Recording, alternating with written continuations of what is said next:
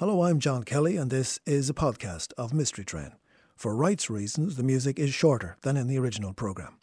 Mystery Train hits the rails Sunday to Thursday at 7 pm on RTE Lyric FM.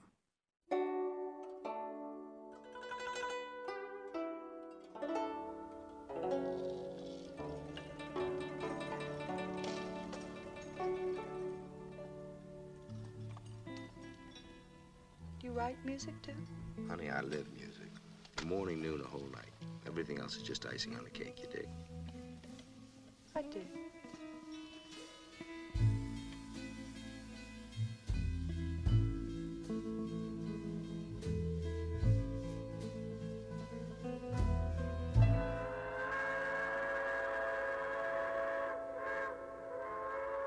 In my native village in Johannesburg, there is a song that we always sing when a young girl gets married. It's called the click song by the English because they cannot say oh, "Qongqothwane."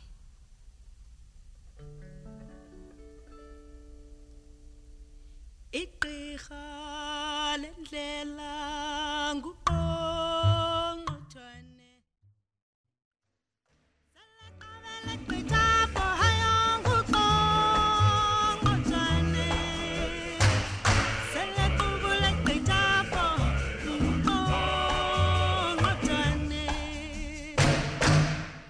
And this is Mystery Train on RTE Lyric FM. We're here until uh, nine o'clock. Excuse the distraction here, but I have to say this for the first time in a long time, the guest is actually dancing.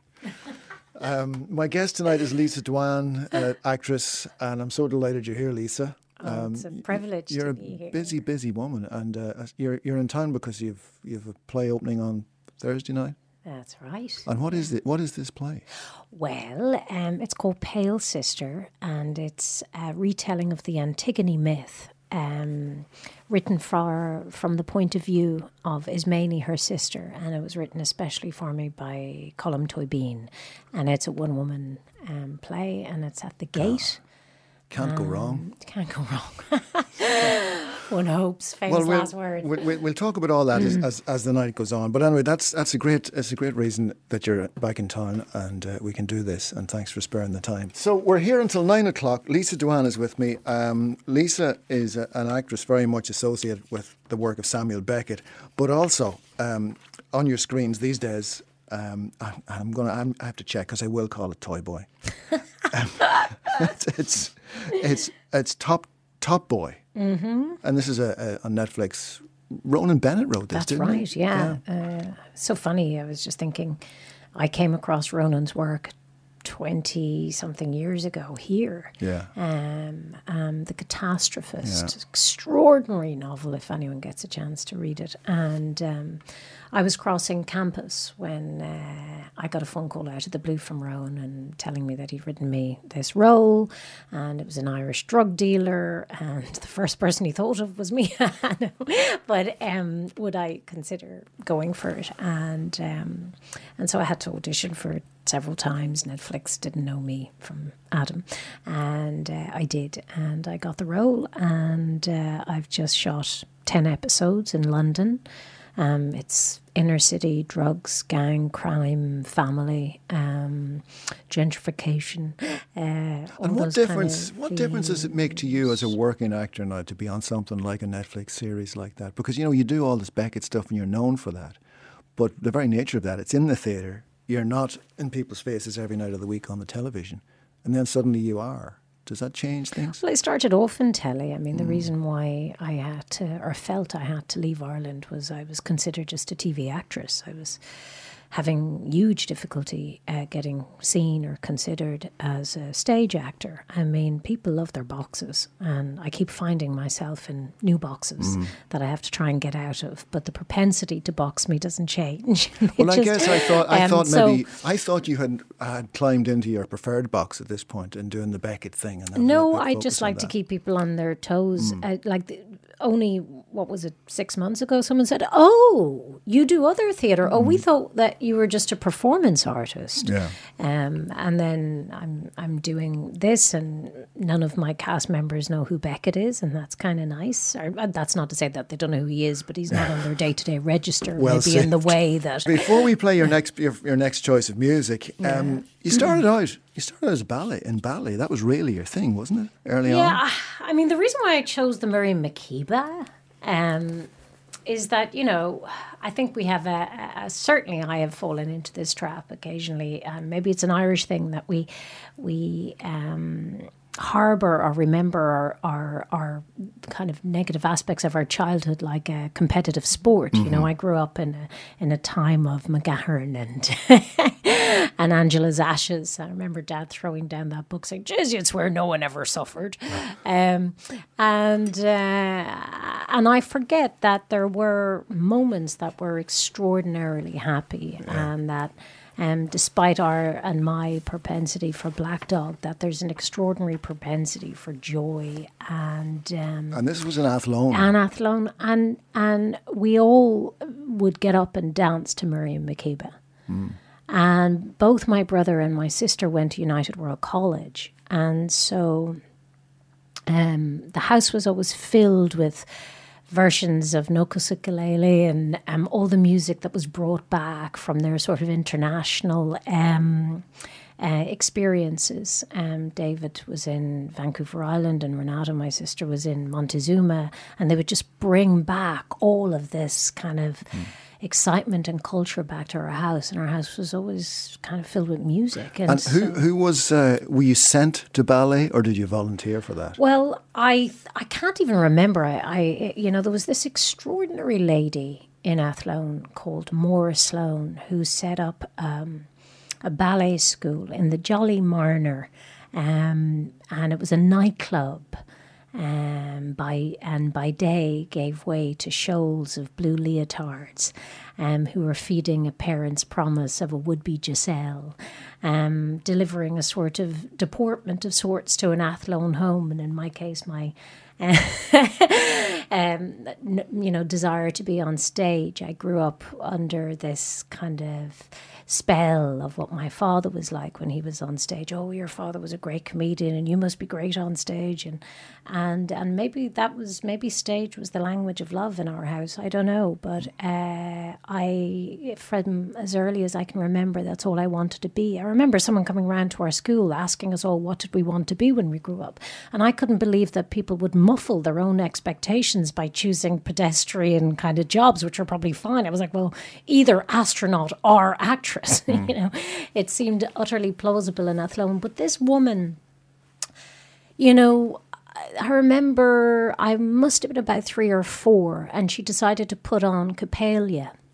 um, this ballet. And uh, I mean, she was extraordinary. She'd watched the videos of the Royal Ballet where the actual choreography of uh, of Petipa was used, and she would take it down and annotate it and use that exact choreography among our dancers and try and teach us the, um, these moves. You're very And- lucky, weren't you? You know, you were very lucky. Oh, lucky. so lucky. that These was, women would just. but that there was let- someone like that. You know, know? that we would uh, attempt to glissade through these chewing gummed, beer stained um, floors, holding poise through the heady mix of fags and porter wafting in from next door.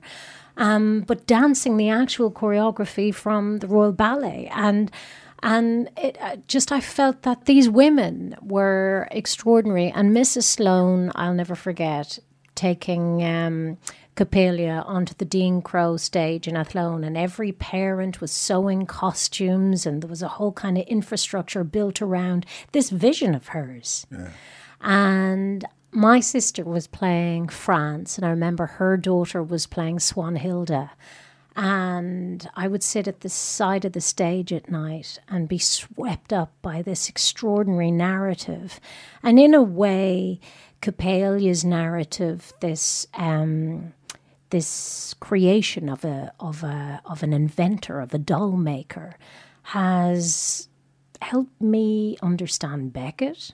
Ballet was my first reference point and gave me the sort of psychological freedom to unlock some of the more tricky aspects of Beckett. Uh, in the sense that my imagination could roam from playing rats to dolls to puppets to the Wilis group, a room, uh, you know, a group of supernatural women who would glide across these waters and dance angry men to death. Um, uh, but I was when I was twelve years of age. And well, here, this this this is the bit that seems, you know, it's okay. This is brilliant. You're in Athlone, and this is a wonderful woman. This teacher, and Exactly. it's great. It's great. It's great. But then you're dancing, you're dancing with Nureyev by the time you're twelve. It's hilarious. Yeah. How did that happen? Well, you know, it, was a publicity stunt. The Cleveland San Jose Ballet Company were working with Rudolf Nureyev in Coppelia. He was playing Dr. Coppelius. So he wasn't doing massive six foot leaps for freedom in the air. He was playing a, a, a character role. And um, it was two years before he died. So I would imagine he would have been quite sick. And they came to Dublin and they auditioned for a dancer to dance with him. So members of our uh, enthusiastic uh, ballet group in Athlone were thrown into the car. I was promised a McDonald's, and that's why I was going. I don't know about anyone else. I didn't even know who Nureyev was. And um, I got chosen for the role. And my mom said, Well, she can't do it because I have to take them back to Athlone and rehearsal starts tomorrow. And some kindly woman said, We'll take her. And so mom took everyone back to Athlone in the car. And I stayed with strangers that night and met Nureyev the next day. and so I danced for a week on stage with him in the wings, and we'd sit at the side, and I would, would look at this man entering the theatre every night with a green beret and this long green leather trench coat and this gorgeous scar over his lip. I thought he was the sexiest, most charismatic um, man I'd ever come across. And. Um, and I would watch him shouting at the American dancers for throwing their hips out of alignment and not keeping the integrity of form in favor of spectacle. And I'll never forget, um, it almost seemed to hurt him when they would. um, when they would uh, kind of throw their bodies around with such kind of vigor, with that that kind of integrity, and I'll never forget it. Um, and it was, you know, this ballet was so much part of my life and my You've chosen some music from Coppelia, I see. So uh, I'm not sure what exactly we're going to play, but here it comes.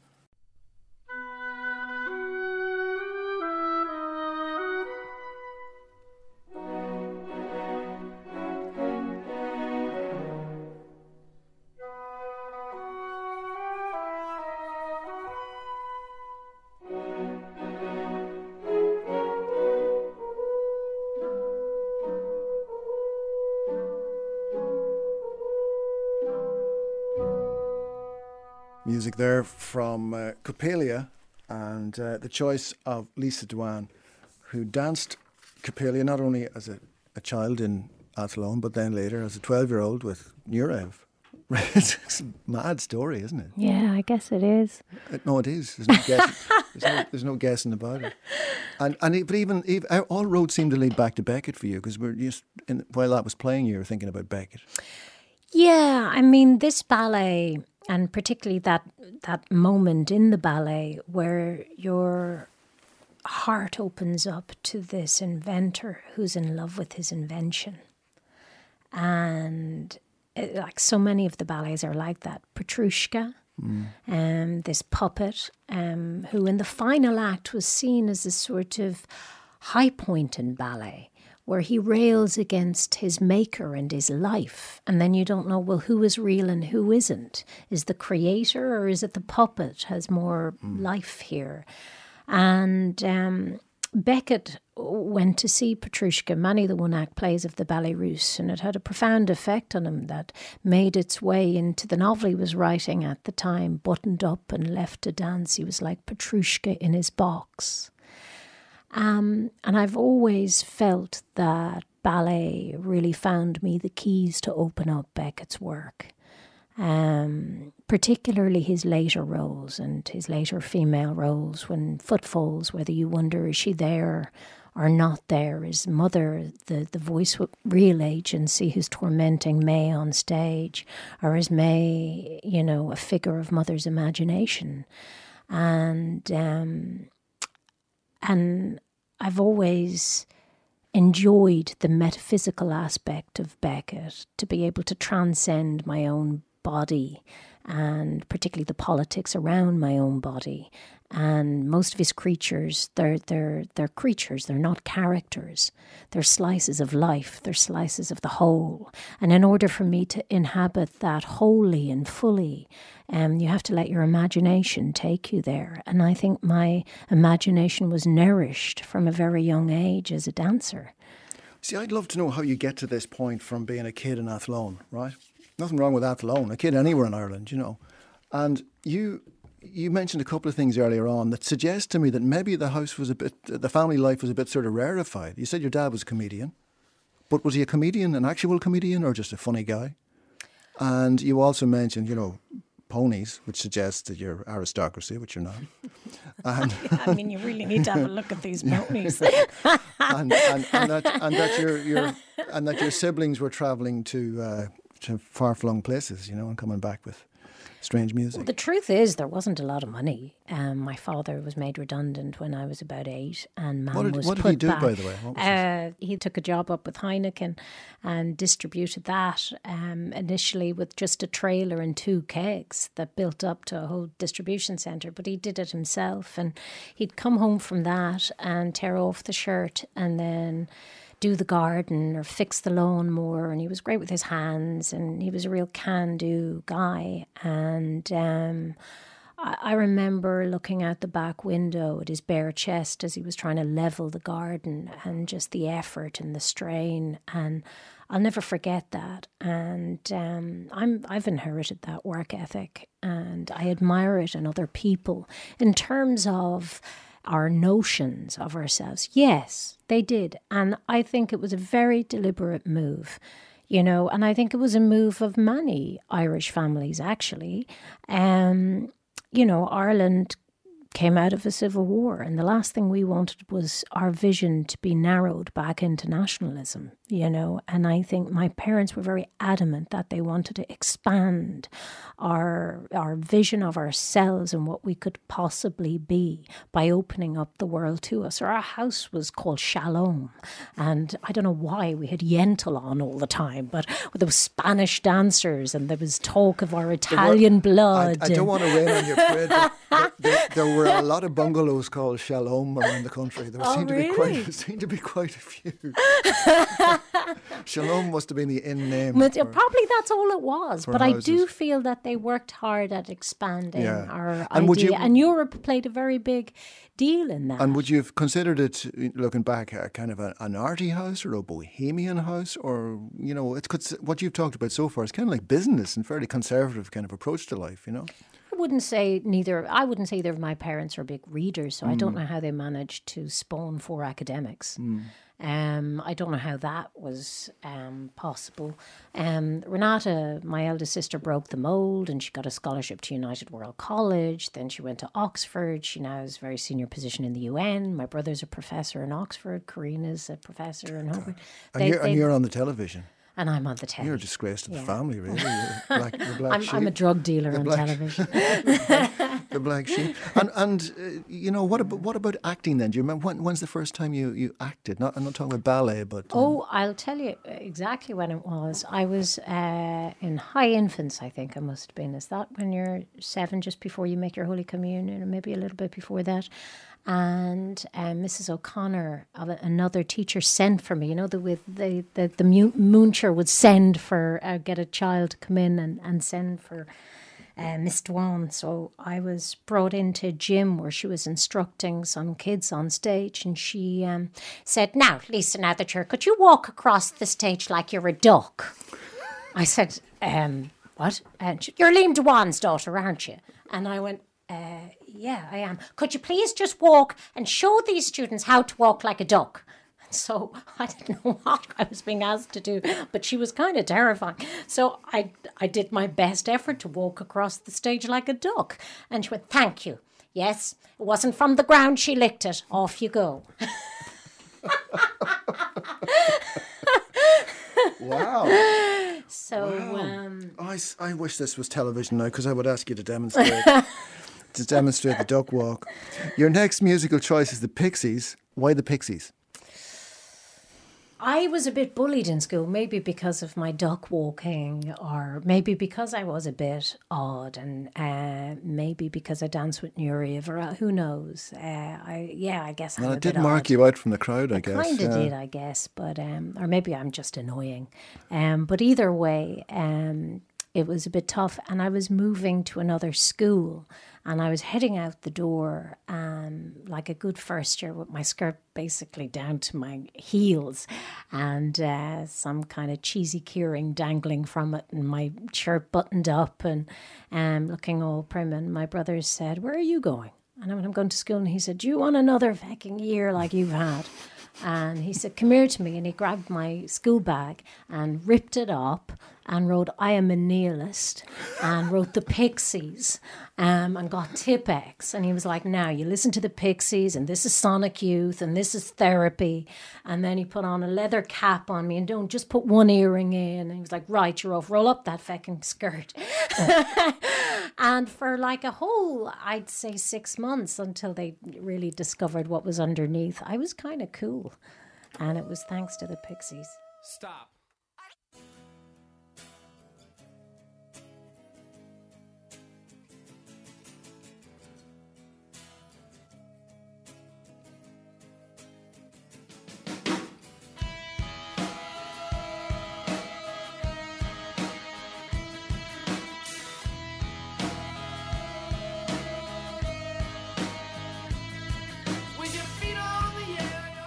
Head Where is my mind? Pixies, the choice of Lisa Dwan, who's with me in the studio tonight. Lisa's uh, play, uh, Pale Sister, written by Colm Tóibín, opens on Thursday night at the Gate Theatre. Lisa's in here tonight picking all the tunes. She should be rehearsing, but she's here picking all the tunes, and it's uh, it's going well. So we've learned so much so far about about your duck walking abilities and all the rest of it. Did you? When did you maybe have a notion that acting could possibly be a a career path, something you might do? Oh, not until way later. Um, at this point, people were sitting up listening to my or looking at my dance, and I was offered um, a scholarship to a ballet um, school in England at 14, and I took it. Um, for me, it was a, a chance to get out of Ireland and an opportunity to dance every day. Whereas in my um, in the Jolly Mariner with Maura Sloan, it was maybe most twice a week. And um, I remember it was the Royal um, Ballet exams, and this woman Dorothy Stevens came over from England, and she asked me to stay back after the exam, and I thought. Um, like I usually was, that I was in trouble, and because I hadn't been practicing and I was copying the other girls. Um, she asked me if I'd be interested in taking this seriously, and I was offered a scholarship. And um, to where? it's in Halifax, um, uh, just between Halifax and Leeds, a place you- called Lightcliffe. But even at 14, I mean, I can imagine 17, 18 you want to get away, but at 14 you wanted to get away? You wanted to leave Ireland at 14? Oh yeah, Yeah. yeah. And were you getting bullied at school? And was it because you were on the telly and whatnot? Oh, No, I think, look, I just, I used to look out that window uh, across at fields and just wonder what was on the other Hmm. side of that. I just, I don't know what it was. My parents love Athlone. They're very happy there. Uh, a lot of my really close friends in Athlone were very happy, had very, I just wasn't. I, I didn't, I guess I was born with this kind of the princess and the pea um, metaphor. I, I, I don't know. I, I, I wasn't happy. I wanted to get out. You know, I was an odd little kid, um, you know, who memorized poetry for fun, who had all these notions in her head who lived like my school report says lisa lives in a fantasy world. Um so i i i don't i didn't even know what being a dancer would look like or what it would uh, be. For me it was a ticket. And i i was just so excited about the potential of a whole new landscape and leaving Ireland and going beyond that and being able to dance every day. And um, I knew I didn't fit in. So instead of having eight more years of it constantly rammed into you how much you didn't fit in, isn't it better to just transcend that and leave? Um, go where it's warm. Um, and don't get me wrong, there were elements of of uh, Ireland that I I still adore. And at that time, it was a very vibrant time in Ireland musically as well. You know, there was the stunning and and the Hot House Flowers, and there was you know this extraordinary band, the Pale, who I I see what you're doing. I'm doing what Paul Muldoon does. Yeah, yeah. You're, produ- you're producing the show from the set. Look, listen, I, I know, I know when I'm beat. Here it comes.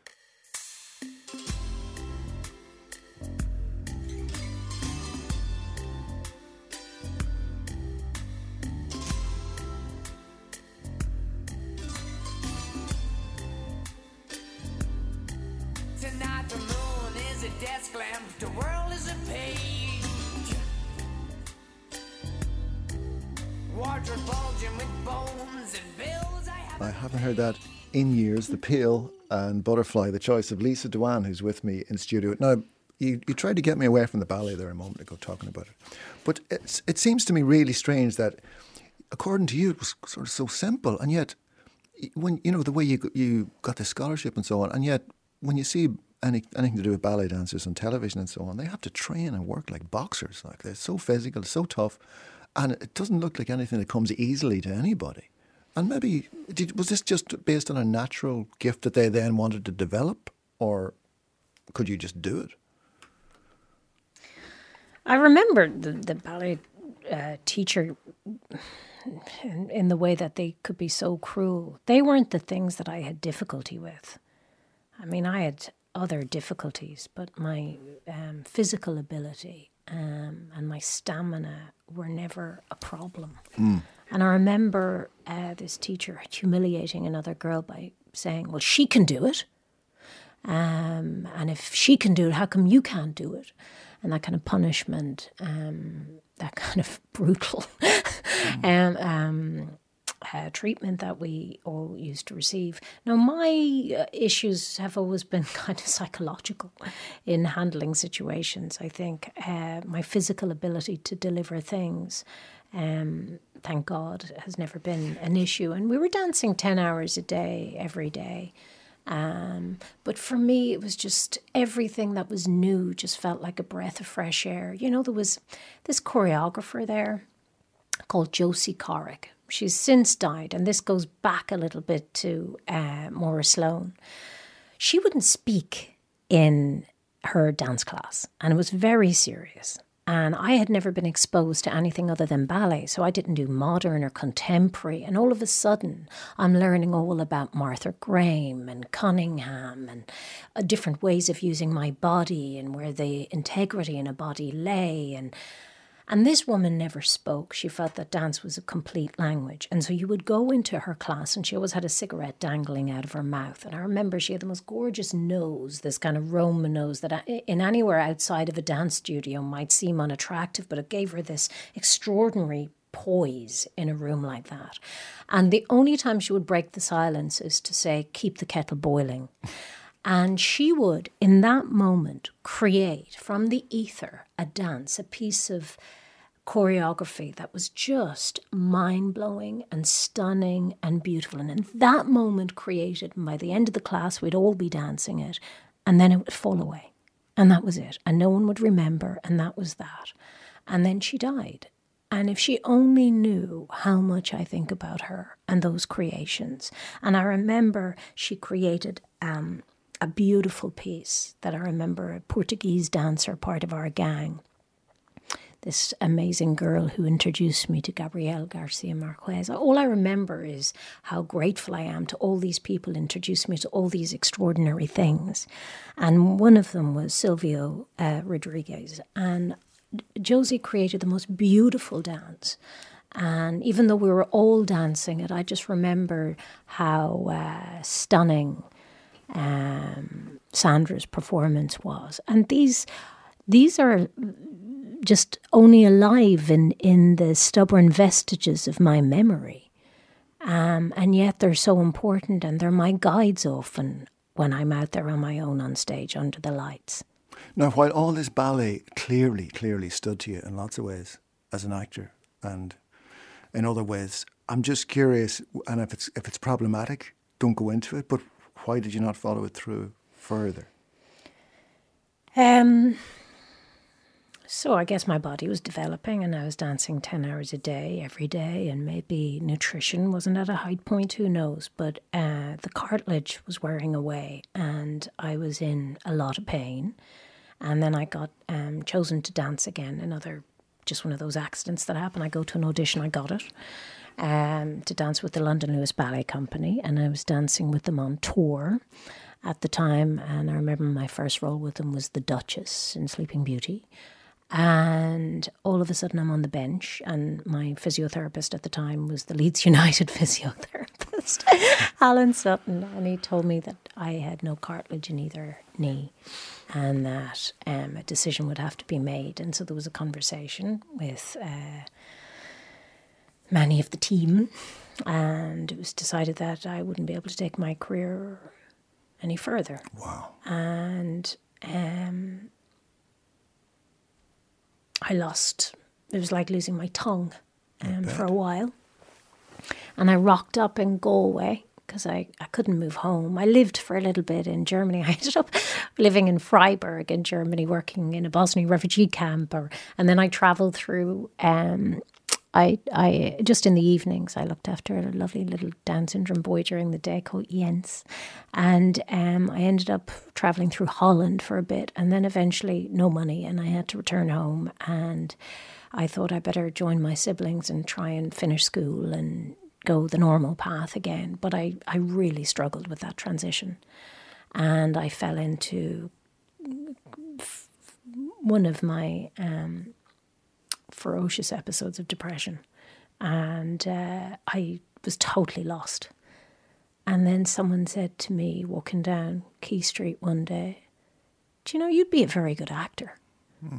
and suggested that I audition for Youth Theatre. And uh, I did, and I got it. And then I was offered the part of Jaques in as You Like It. And um, an agent came and spotted me and sent me for three auditions in Dublin, and I got all three. And next thing, I'm an actor.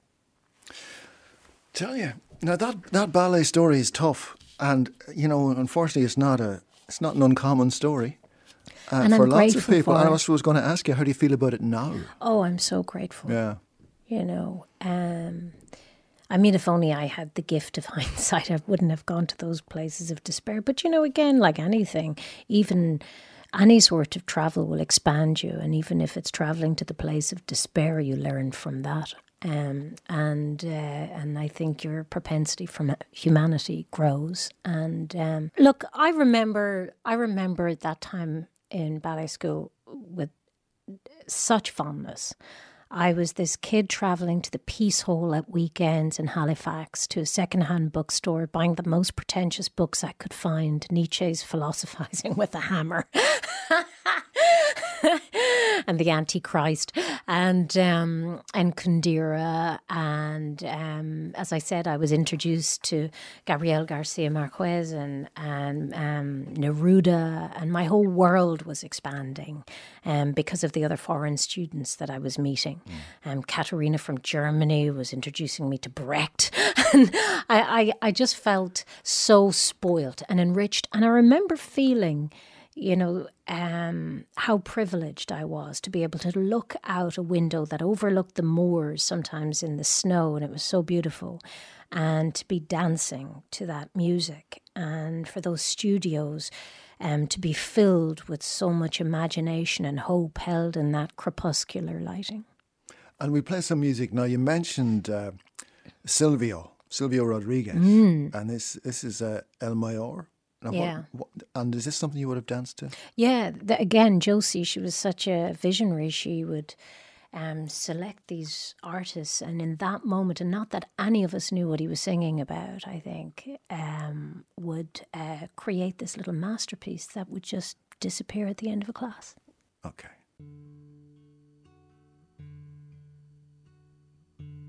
El hombre se hizo siempre. De todo material, de vías señoriales o barrio marginal. Toda época fue pieza de un rompecabezas para subir la cuesta. And that was Silvio Rodriguez, Días y Flores, El Mayor, the choice of Lisa Dwan, who's with me in, in studio tonight picking all the music. So, Quay Street, somebody said you should be an actor. You went for a bunch of auditions. Just give me a potted history now of your TV career because when people talk about you know, you appearing uh, in these Beckett productions and something. They, they forget that you were in things like Fair City and you were in that, that, that Oliver Twist was a big one for you as well, yeah, wasn't it? Walt Disney film. Yeah, that what was that like actually? Because you know what these these that sort of Walt Disney film is not intended to change the world or anything, and yet it did for you in lots of ways. Yeah, I think every little uh, experience changes the world for you. I mean, I I was picked from Galway, um, from Shakespeare, and at that time when I was living in Galway, again a very very very magical experience. I might have been living in a flat with black, black plastic bags over the windows, and I was with about enough money to have a sausage roll and a pizza slice a day, and working in various cafes. But I remember, and this is this has just come back to me uh, only a few days ago. I was walking down Quay Street and there's Charlie Burns bookstore, and I come across a book by Patsy Rodenburg, An Actor Speaks. And I have it at home still, and I bought it for three pounds fifty. And um, I remember taking it home to that little um, bedsit that I had um, with the black plastic bags on the windows on um, in Lower Salt Hill, and and would sit there listening to Suzanne Vega and think, wow, wouldn't it be amazing if I was an actress and hearing about places like the Old Vic and the National Theatre and Laurence Olivier and reading this and it was all coming into my mind. And I thought this woman sounded extraordinary just about the, the relationship between an audience and an actor's voice.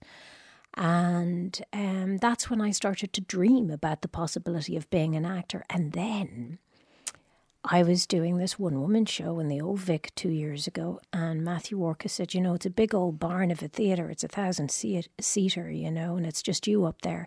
We'll get someone in to help you with your voice and prepare your voice. And I said, Great. In walks Patsy Rodenburg. And she comes straight up to me and she puts her hands on my womb and she said, It's all there. We just need to root it and she's become a major um, trap route for me in my life. And um, I can't believe she's this woman whose book I picked up in Charlie Burns is one of my key mentors today. It's a brilliant story. It's it's it's even more brilliant how you sidestep the wonderful world of Disney, which I put. To, I'll go back again. You can always Disney's always there. Disney's always, there, and then of course, what was that? The Bow Wow thing, Big Bow Wow, There's Big Bow Wow. and you were in that as well. I was in that. But the, the, the most hilarious thing is, I was I was cast out of Galway when I had all these romantic notions of playing Antigone and and the Greeks and Shakespeare. And next thing, I get cast in Mystic Knights of Tir na Nog, where I was a warrior princess for fifty six episodes. I've seen the pictures. I haven't seen the picture, but I've seen the pictures. and I'm wandering around. I, I only took a look at that that um, mountain um, uh, yesterday when I was out in Dalkey. Um, the baby sugar loaf, uh, running around the baby sugar loaf in minus two degrees in February in horizontal rain in a leotard and boots covered in clover and cattle excrement, shouting about Kells with a plastic crossbow that would later, under CGI three weeks later, shoot tornadoes. and I remember we had this hilarious um, um, um, stunt coordinator called Bronco. I hope he's still around, Bronco. But Bronco is shouting up at you as I'm dangling from a mountain with this rope wrapped around my chest, slicing my left breast off, I might add, as the wind was picking me up and banging me off the mountain. And Bronco didn't have a lot of teeth, and he would look up at me and say, I'm telling you, it's perfectly safe. I said it's safe. I tried it myself, for Christ's sake, it's safe. and, and, and, and here's here's and here's the woman who danced with Nureyev. Um, But you know, you, you, you must have been getting a sort of a sort of proper professional head on you at that point. You were working. I was working, and somehow it was so funny. I only said this to my best friend Aidan yesterday. We were heading out for a walk in Dalkey, and she looks nothing like me. And she said, "How did you manage to get me a job as your photo double? I mean, you couldn't see two people who looked totally different." But she was my body double, which meant I had a buddy on set, and I had a stunt double and a stand-in. But we worked so many hours; you needed all of that. I was so young, and I was doing um, three episodes every 12 days and we're on set from 7 a.m to you know well into the um, the late hours I'm, I'm in the mood to watch Mystic Knights of Tir na Nog. That was that's what it was called, wasn't it? well look i learned so much i learned everything um, from it so uh, sometimes people like to, to poke holes it and take the piss and they're welcome any- but it was not, it was um, and look it's hilarious I'm not. but and, and i remember i was a happy meal doll my doll was sold in mcdonald's i was a wellington boot i was a spaghettio i was brought out to america to open up um, a theme park in SeaWorld. Um, and it was just hilarious. And myself, Vinny, and Lachlan, and all the lads. And we, you know, I was about a 40 a day smoker on this kind of kids' show, rocking up with a fag hanging out of my mouth the entire time. I think we should play Suzanne Vega at this point. This uh, this is important to you because this this is what you Suzanne Vega is what you were listening to when, when you needed it. There hasn't been a week in my life where Suzanne Vega hasn't featured.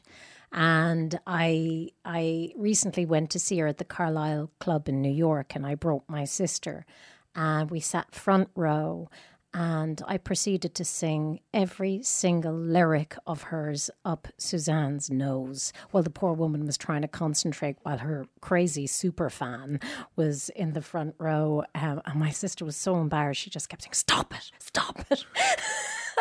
Thankfully, I've met Suzanne um, since, and, and um, I must admit, I'm still a little starstruck. I find it very difficult to act normal around Suzanne Vega.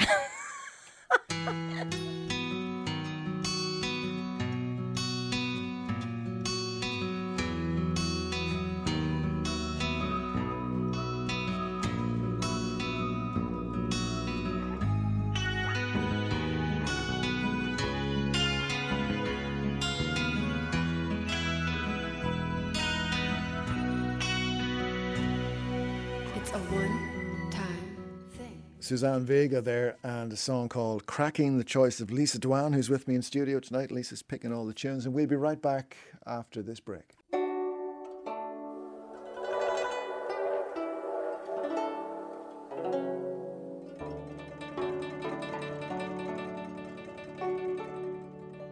And this is Mystery Train on RTE Lyric FM until nine o'clock Sunday night. The special excursion when we get someone to uh, pick the music, and tonight it's the the actress and uh, academic and many other things, Lisa Dwan, who's with me in studio.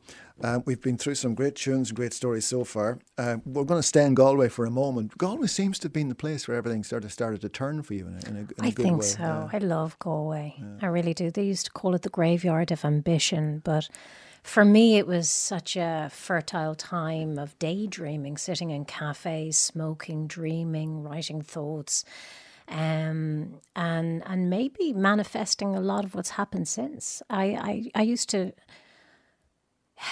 I mean, maybe I did. Looking back, I probably needed a better social life, but uh, I used to commit an awful lot of poetry to memory then. And I remember thinking, God, wouldn't it be amazing if I got to do something like that for a living? Not knowing that that kind of living was actually possible.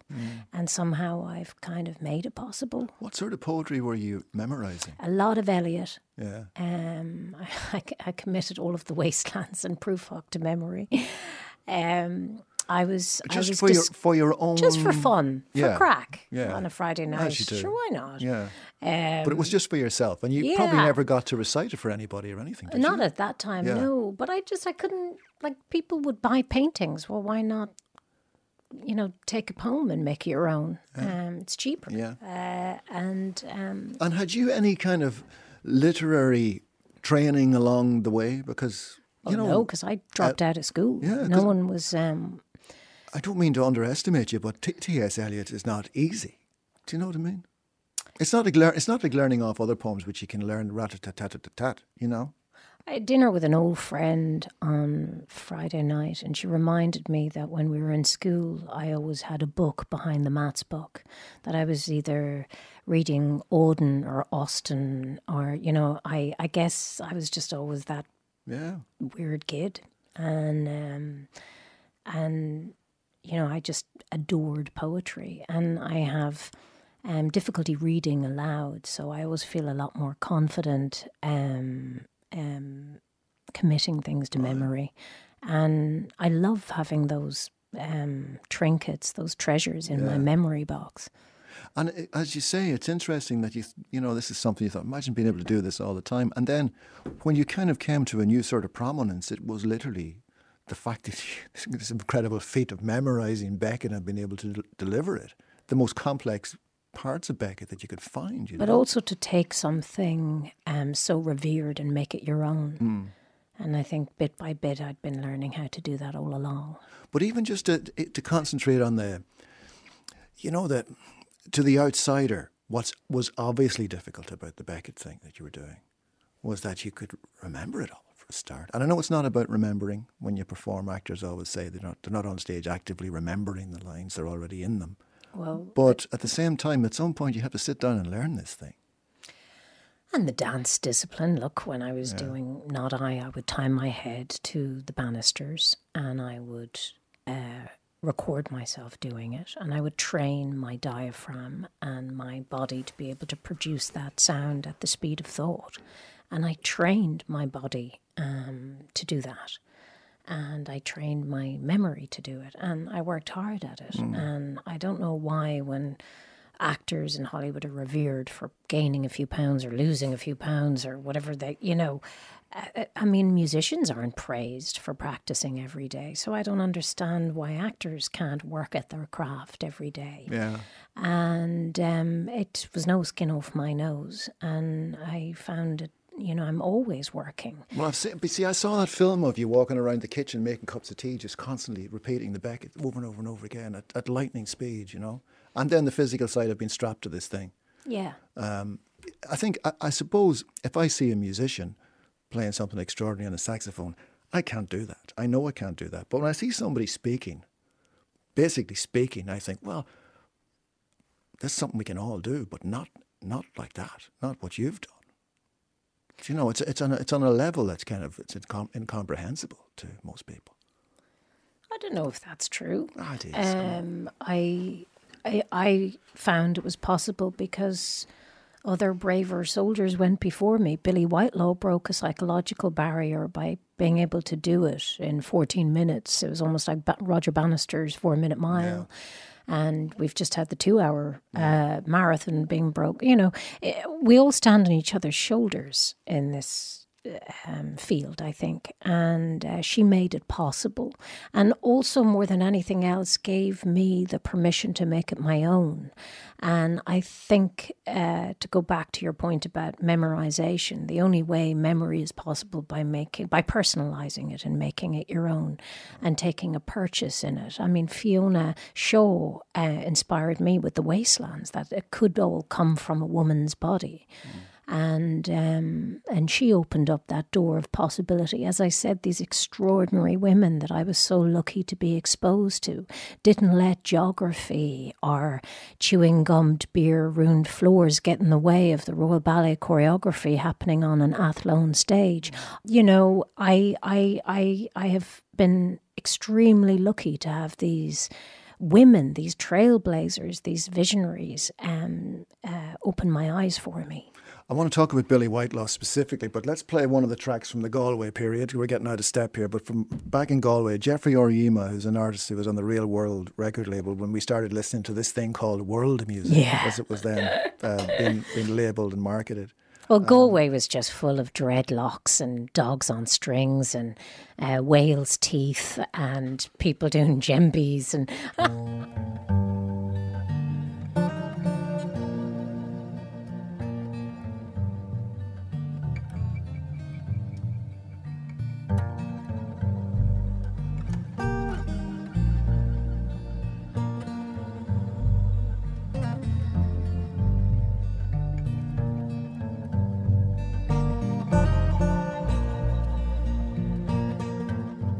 it's called Makambo. It's from uh, Geoffrey Oryema from an album which I remember coming out on the on the Real World label called uh, Exile. That brings me back. I used to play it on the radio years ago. Wow. Beautiful song, isn't it? Yeah. So that was that was you in Galway. Now let's talk about Billie Whitelaw. Um, you ne- obviously you never got to work with Beckett, but the connection with Billie Whitelaw is very important in terms of that lineage, isn't it? Because she she was his actor, actress. Well, she was his them. muse, yeah. Yeah, very important to him. And and then tell me how you met her and what what she would have said to you. So I moved to London when I was about 21 or something, or 22. I couldn't be um, taken seriously as a an actor here on stage. Why not? I have no idea, and there's no point going back um, thinking no. about that. But I, I could never get an audition in the Gate of the Abbey or anything.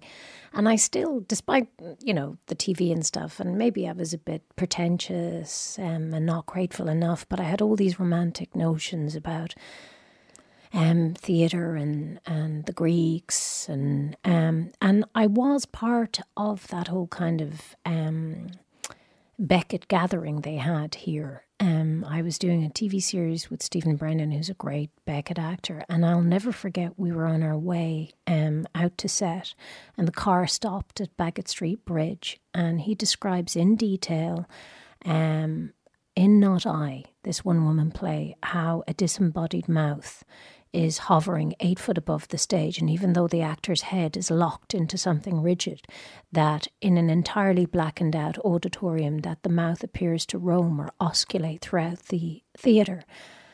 And even though I still to this day have never seen a version of Not I on stage, all I have is the image that Stephen Brennan painted in my imagine- imagination in 2000 on Baggot Street Bridge. And I was around during the time that they were committing all of Beckett's work to um, film mm. as part of this project. And that became my bar and my benchmark when I um, thought about theatre. And I couldn't get a purchase in for whatever reasons, but I moved to London then. And um, I still to this day don't know if it was a mistake, um, but somebody sent me the script of Not I with a time and audition for the next day. And my first impulse when I read the script was, oh, Jesus, Beckett, I'm going to have to call my, my intelligent brother to help um, unpack um, this with a big giant mental pickaxe for me. And um, I couldn't reach him. And so, uh, with the pressure mounting for the audition the next day, I just sat down alone and read, and there I was. It was my mind splayed open on a page. I saw waves of corrections and interruptions. I heard the nuns, no sooner buttoned up his breeches, the parochial acerbic asides at home. Um, my mother's tender mercies and God is love, and I heard home, and it seemed to be written with a kind of uh, rhythm that was propelling me along to speak it quite fast. Mm. There hmm. was three dots, then two dots, then three dots, and a dot dash, and and um, I could see how it wasn't just a neat stream of consciousness reminiscent of Joyce or Eliot, that this was more chaotic than that. It was more of a cacophony, it was more um, pressured. And, um, and I got the part the next day, and the director's only note was Beckett wanted this spoken at the speed of thought because he wanted it to play on the nerves of the audience and not the intellect. Right. And I remember I would practice and rehearse and um, and try to avoid any um, mention of the word Billie Whitelaw, who I knew was synonymous with this role.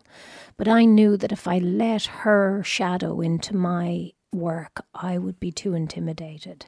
Or worse, I would try and copy what she was mm. doing and therefore wouldn't find my own access point. And the other instinct um, and I'm I'm getting a little bit better to, at listening at my uh, listening to my instincts. But my instinct then was that this had to be my own. Mm.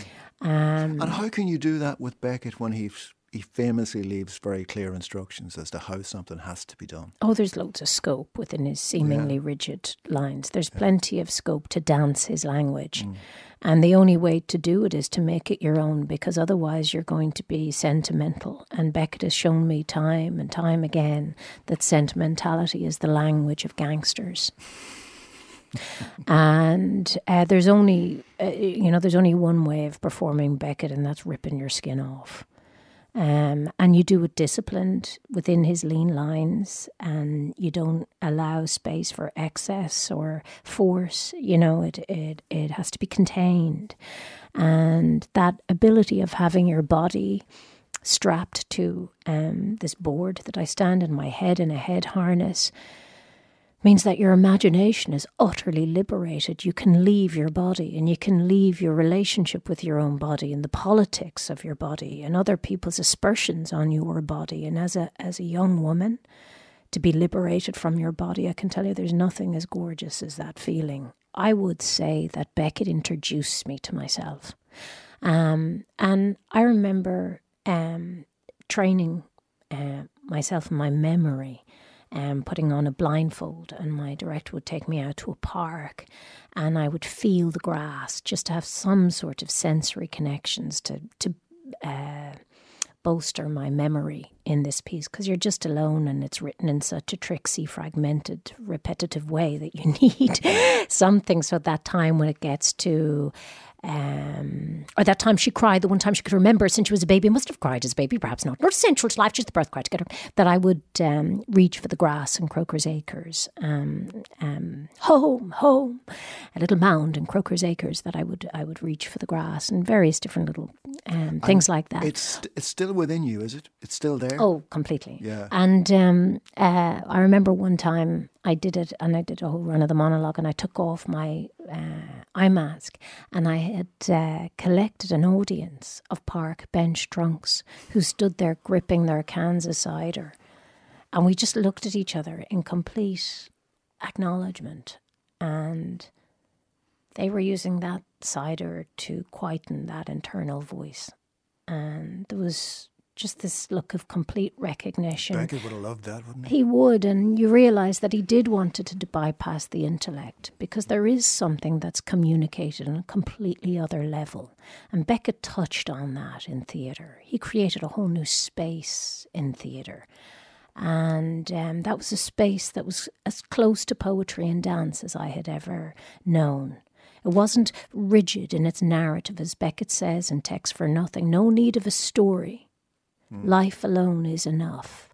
And that's what I adored about Beckett is that we are liberated from stories about ourselves and these manipulative, sentimental narratives that keep us in check. They're used so cleverly by the Greeks and onwards to control the logos and ideas of ourselves. And Beckett blows all of that up and offers us the most unrelenting, at times a, frightening look at ourselves, but it's stark and brilliant and vast. And I remember friend of mine said to me, You know, Beckett's a very cruel writer. It might be okay for him to describe the universe in that way, but the rest of us need our delusions. Mm. And in many ways, she's right. It's hard to eyeball our own loneliness, our own impending death that we're all just a breath away from. And what, um, well, what did you feel like physically? afterwards? Spent. Yeah. Exhausted. Yeah, absolutely spent. Fit for nothing? I mean, could you could you walk home? I mean, were you in bits? No, I was always, you know, one of the great things, and I would advise, and I could have said riots here in the theatre world, but I would advise more actors to produce their own work. You'd realise how liberating it actually is.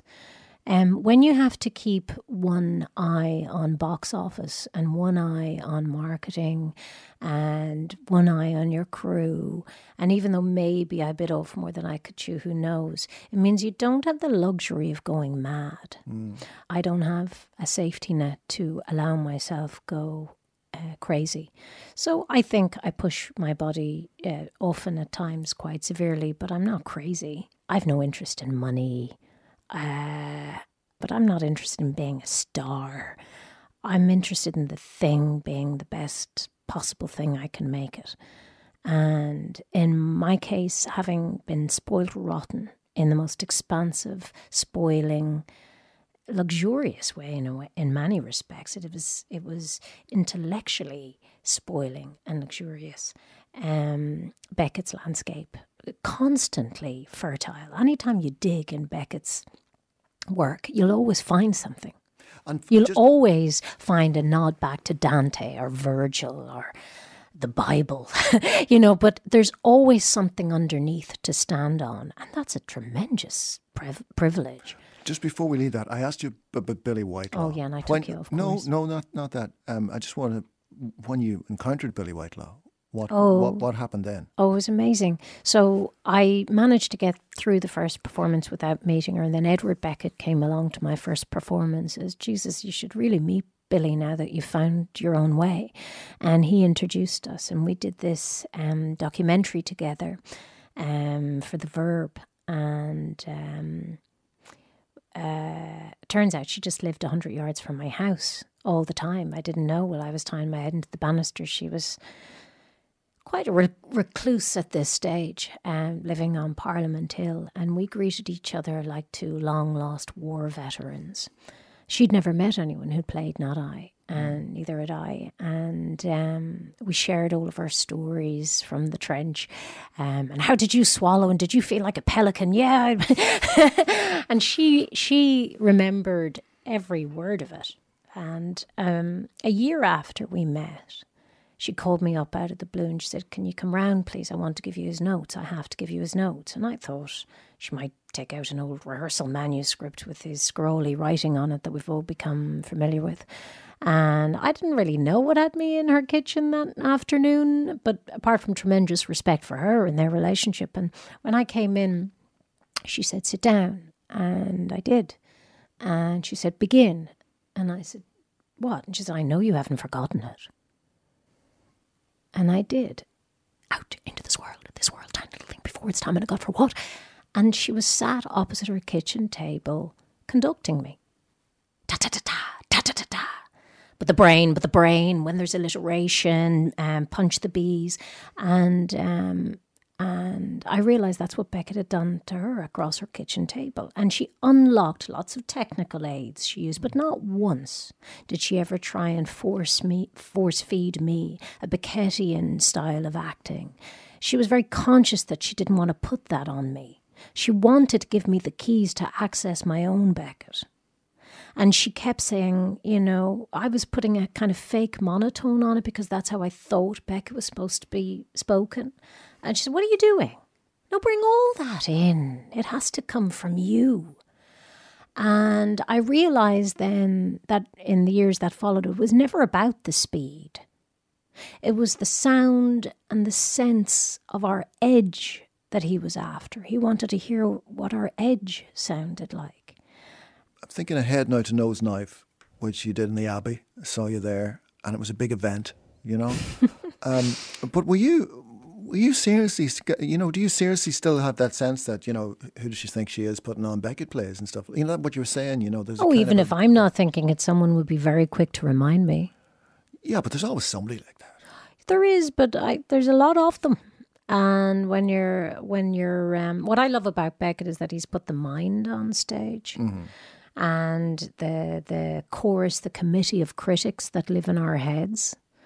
But um, I, you know, I've had to in the past. I would have drunk my way through it, and um, I I don't resort to those antics anymore. You couldn't Um, possibly, you know, if you're. I used to. My and- first and- time when I was performing Not I, I was having a, a few brandies backstage. But I mean, but does that not? You know, I you wasn't. I I I had to. But can you um, perform? Can no, you, you, can, can't. You can't. you know, um, uh, I I quit drinking a very long time ago now, um, but it does mean that you just have to kind of find other ways of transcending those voices. And one of those is this fabulous stage manager I've worked with many many times for years. Her name is Yvonne.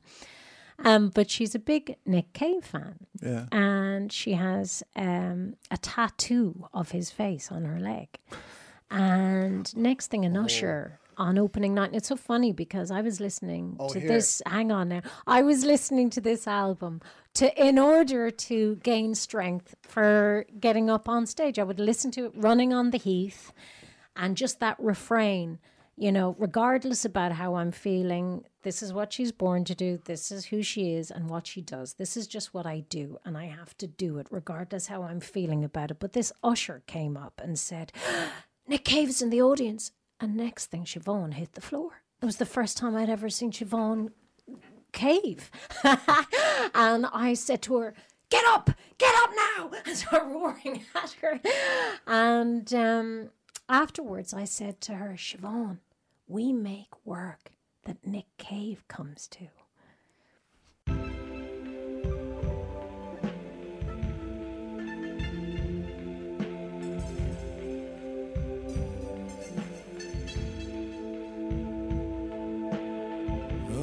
Down and inside out and on a leash Like a funnel web, like a black fly on the ceiling Skinny white haunches high and skyward And a black oily gash crawling backwards across the carpet to smack- Nick Cave and the Bad Seeds and Rings of Saturn. Lisa, I think I read somewhere, maybe it was that film I saw, that you used to listen to Nick Cave before performances. One performance in particular, is that?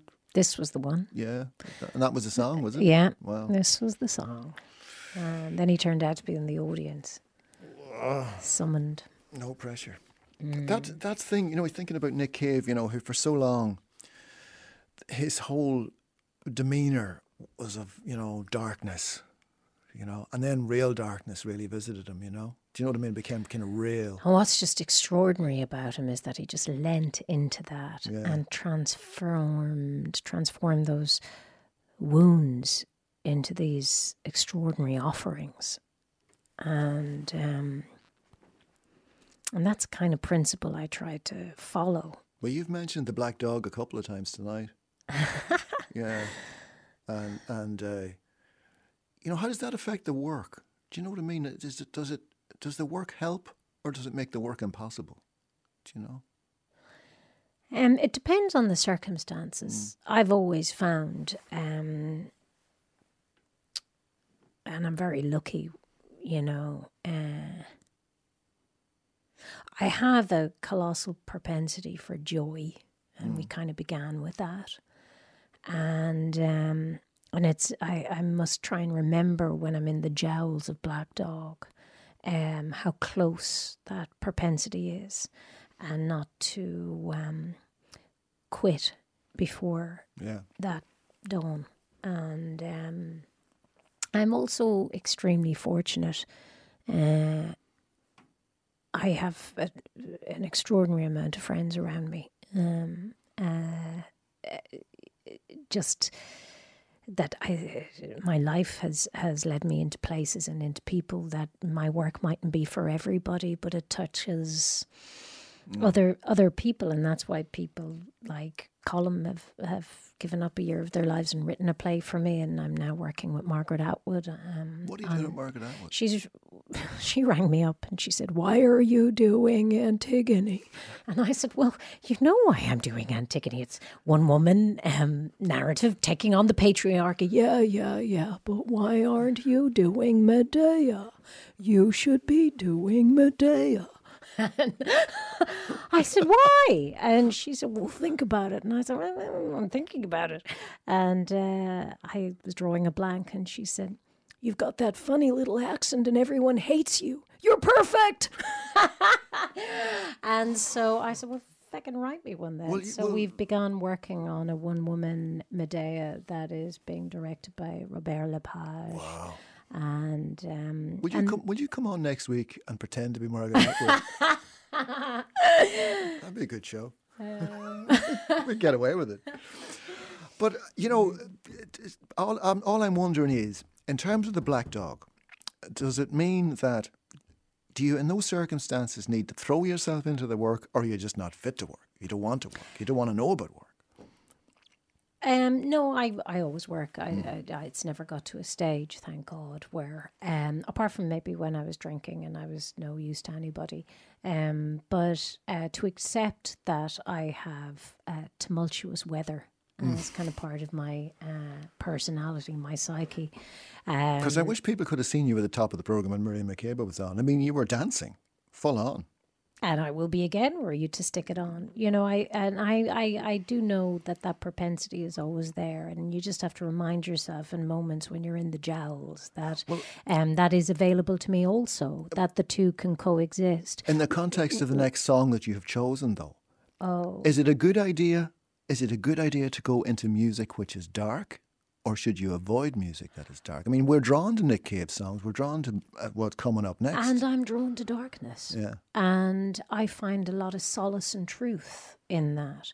I I I think if I've any kind of barometer in life, it's truth, and I try um, and listen to the timbre of it in people's voices or in their work or in the reminiscences that they've left behind, like Beckett.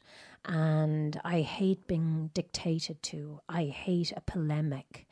Um, I, you know, I've worked in PR. I, I know the shtick. And again, I'm not really interested in people's stories. I'm interested in their souls. And I find what's extraordinary about somebody like Nick Cave or Beckett is that they have managed to transform those wounds and give them uh, um, to us as offerings.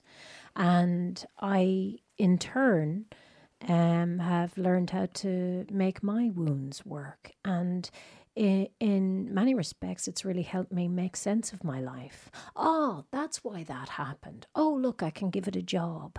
I can cast it as, you know, this sentence in this um, particular monologue, or I can think about it at this moment while it rips my skin off and close it up again. And I've been able to uh, wrap my own wounds around uh, my work and make them into richer, more textured things.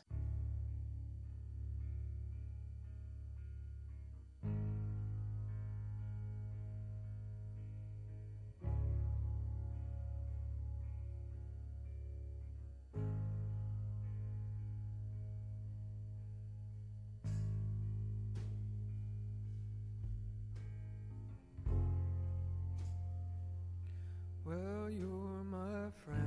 And there's Bonnie Prince Billy. I see a darkness. The choice of Lisa Dwan, who's uh, who's with me in studio. Lisa, um, the idea of collaborating with other people, and you know, uh, well, I'm leading up, I'm leading up to a happy colla- a happy collaboration with Thomas. I don't know what you're laughing at. A happy collaboration with Thomas Bartlett here. You know, Oh, yeah. um, from another discipline in one way. You know, well, in obvious ways, a musician. But um, how does something like that come about? How do you guys find each other? Actually, this is a hilarious story. Irla Uh, if you do it, do it in the voice of Margaret Atwood. no, no, go on. Irla O'Leonard thought it'd be a great idea to try and set uh, Thomas Bartlett and I up on a date. And On a for date e- yeah, yeah. And for anyone who knows either of us knows that that's just the worst idea uh, on earth. And um, um, anyway, we found ourselves in a restaurant together, and it was just so inappropriate on a whole range of levels. I think Thomas was about three bottles in, we hadn't even had a starter, and I don't think we even bothered ordering a main course. And we said, "Well, thanks a million, lovely to meet you." And then uh, he's a gentleman, so he gets me into a taxi. I said, "I said, do you need a lift?" And he said, "No, no, I'll get the subway." And then I actually see him coming back out of the subway to go back into the restaurant, and uh, I was so um, embarrassed. Um, anyway. I come to New York that story, a few yeah. months later uh, with my Beckett's, and I get this ecstatic uh, phone call from him. And could I please come for dinner? Could he take me for dinner? Could I meet his mom? And invited me up to. Um, they have this Sunday dinner now, which I've become part of the um, the Bartlett family that he. Um, uh, invited me to. And uh, it's just the most extraordinary thing. You could have anyone from Mandy Patinkin there to Nico Muhly to, you know, it's, it's, uh, it's a bizarre gathering of New York orphans. And while we are there, he said we should work on something together. And I said, well, actually, I'm I'm starting to work on text for nothing, and I need to record it. And Beckett writes like music, and in fact, I showed him the very first draft of Footfalls, which is exactly like a stave of music. And I said, I am trying to work out the various pitches of voices on this score, which um, you know is just a prose piece that I was transforming um, into a score for the stage. And I didn't know whether to do recorded voice and psalms. It was a lot of work. So we collaborated on Text for Nothing. And we would sit in a studio together and um, we wouldn't speak. Um, and he had his back to me. And I've shared this with many people like Julia Stone and Annie Clark or Annie St. Vincent. Um, and they all have the same experience. There's an extraordinary intelligence, gift, whatever you call it, of Thomas Bartlett's, that he's able to sit in your mind and almost preempt decisions you're about to make. Not that one, that one. And I, I've never kind of shared that space, that mental space with somebody else so intimately as I have with that man.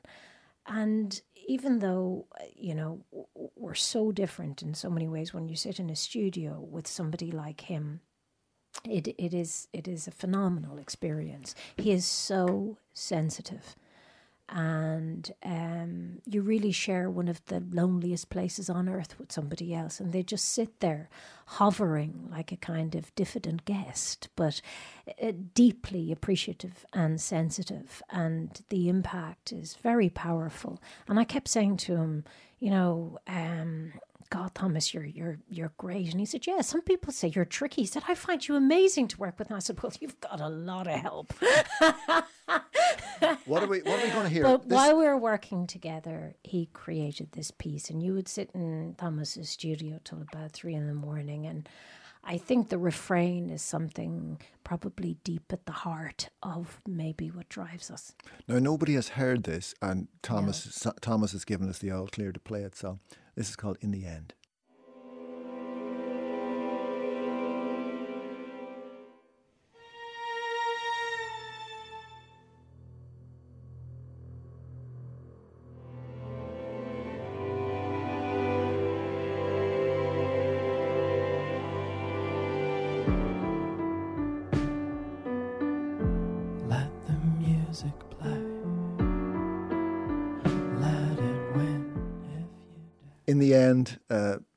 Gorgeous piece, and thanks to, to, Thomas for letting us play that because nobody's heard that before, Lisa. And no. thanks for thanks for the introduction on that one. Um, before you go, uh, this play, which is opening on Thursday, Lisa, mm-hmm. written for you by Colm Tóibín. Um, what's it called? What's it based on? So it's called Pale Sister, it's a retelling of the Antigone myth told from the point of view of Ismene. It comes out of a project. Um, Colm came to me um, when he saw me in No's Knife and said, I'd like to write you a play. I said, I need an Antigone. This was me recovering from the heat of 2016 and issues around narrative and wondering, what am I going to do? How do I respond to this? Um, I'm not much of a joiner, so being part of the hashtag movement wasn't really me. Um, I guess I don't trust any kind of movements, but I was very interested in wondering could we go any deeper?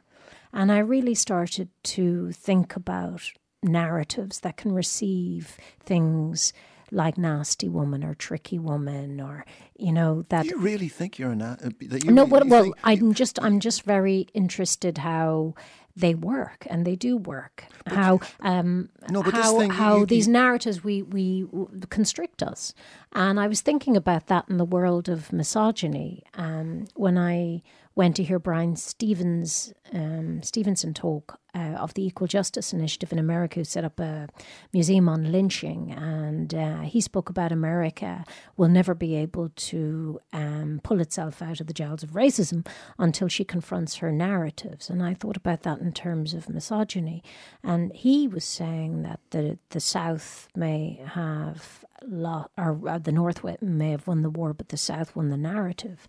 And I was thinking about narratives and how. Um, having been liberated from narratives for so long in Beckett's work that when I go back to play Pinter's whore and virtuous um, wife, when I play the shrill girlfriend who goes from note to uh, um, crazy in a mere nanosecond with the greatest economy of words in, in uh, Conor McPherson's Shining City, you know, that these caricatures of women that we're constantly being asked to perpetuate and keep alive and resurrect that just don't reflect anything I know. Um, I thought, let's go back and examine this. And to go back to that, you go back to the Greeks and the early roots. And, you know, the Greeks were super smart. They were building a democracy, and at the same time, they were controlling the logos. All citizens were forced to go, they were paid to go to the theatre. And I say citizens, I'm only talking about the men. And through these narratives, mm. these pulpits, they learned how to deal with an upstart woman, a shrill, young upstart woman, mm. the Greta Thunbergs, the Nancy Pelosi's, the Hillary Clintons, you know, and, and they're all crazy. It's funny, isn't it? And um, and then they learn how to deal with the immigrant mother in Medea. Mm. Um, or the, that untrustworthy beauty in Helen of Troy, or intelligence in Medusa just cut off her head.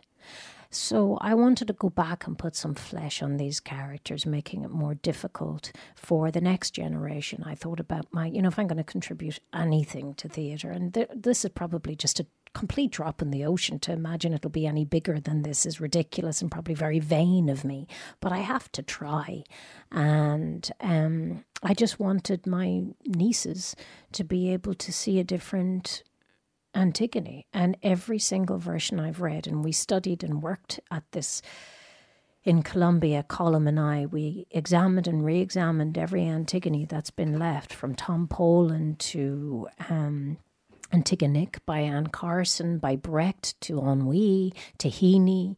And Rudolf Steiner says, you know, Antigones are being imagined and reimagined for hundreds of year, years with the same implicit message Antigone, lie down. Mm. And I don't want that to happen. I that don't want to lie down. That opens Thursday night. Thursday night at the gate. Mm. And and I hope that goes really well for you. There's, you know, some there's so much more to talk about. We never even got into the whole academic side of your life. Many places you're professor now. Professor what where? I mean, it's all over the place, isn't it? I don't know. You don't even traveling know circus. Yeah. I, I, teach a lot in America and Princeton, Princeton and Columbia, and uh, this year I'm at MIT in Georgetown, and um, yeah, I've been lucky. I tell you. Listen, I'm so grateful for, for coming in, Lisa. I know you're busy, and uh, I hope it goes all well on Thursday night and for the run. Uh, thanks to Anya Fay, my uh, producer. Um, and Lisa, thanks a million for coming and picking all these tunes. Thank real pleasure. Thank you so much for having me on this train. Your last track, Sinead? Yeah, well, when Colm came to see me uh, perform in Washington and he sent me the first draft he'd written of This Pale Sister, the first question I had for him was, Colm, what do you think about Antigone? He went, Oh, oh, well, I suppose she's a bit like Sinead O'Connor. Lisa, thanks a million.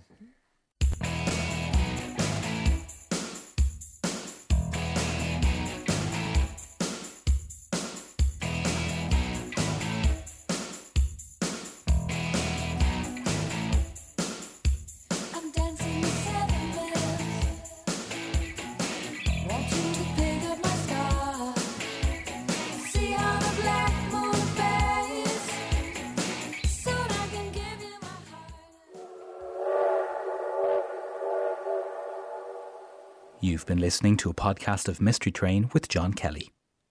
Mystery Train hits the rails every Sunday to Thursday at 7 pm on 96 to 99 RTE Lyric FM.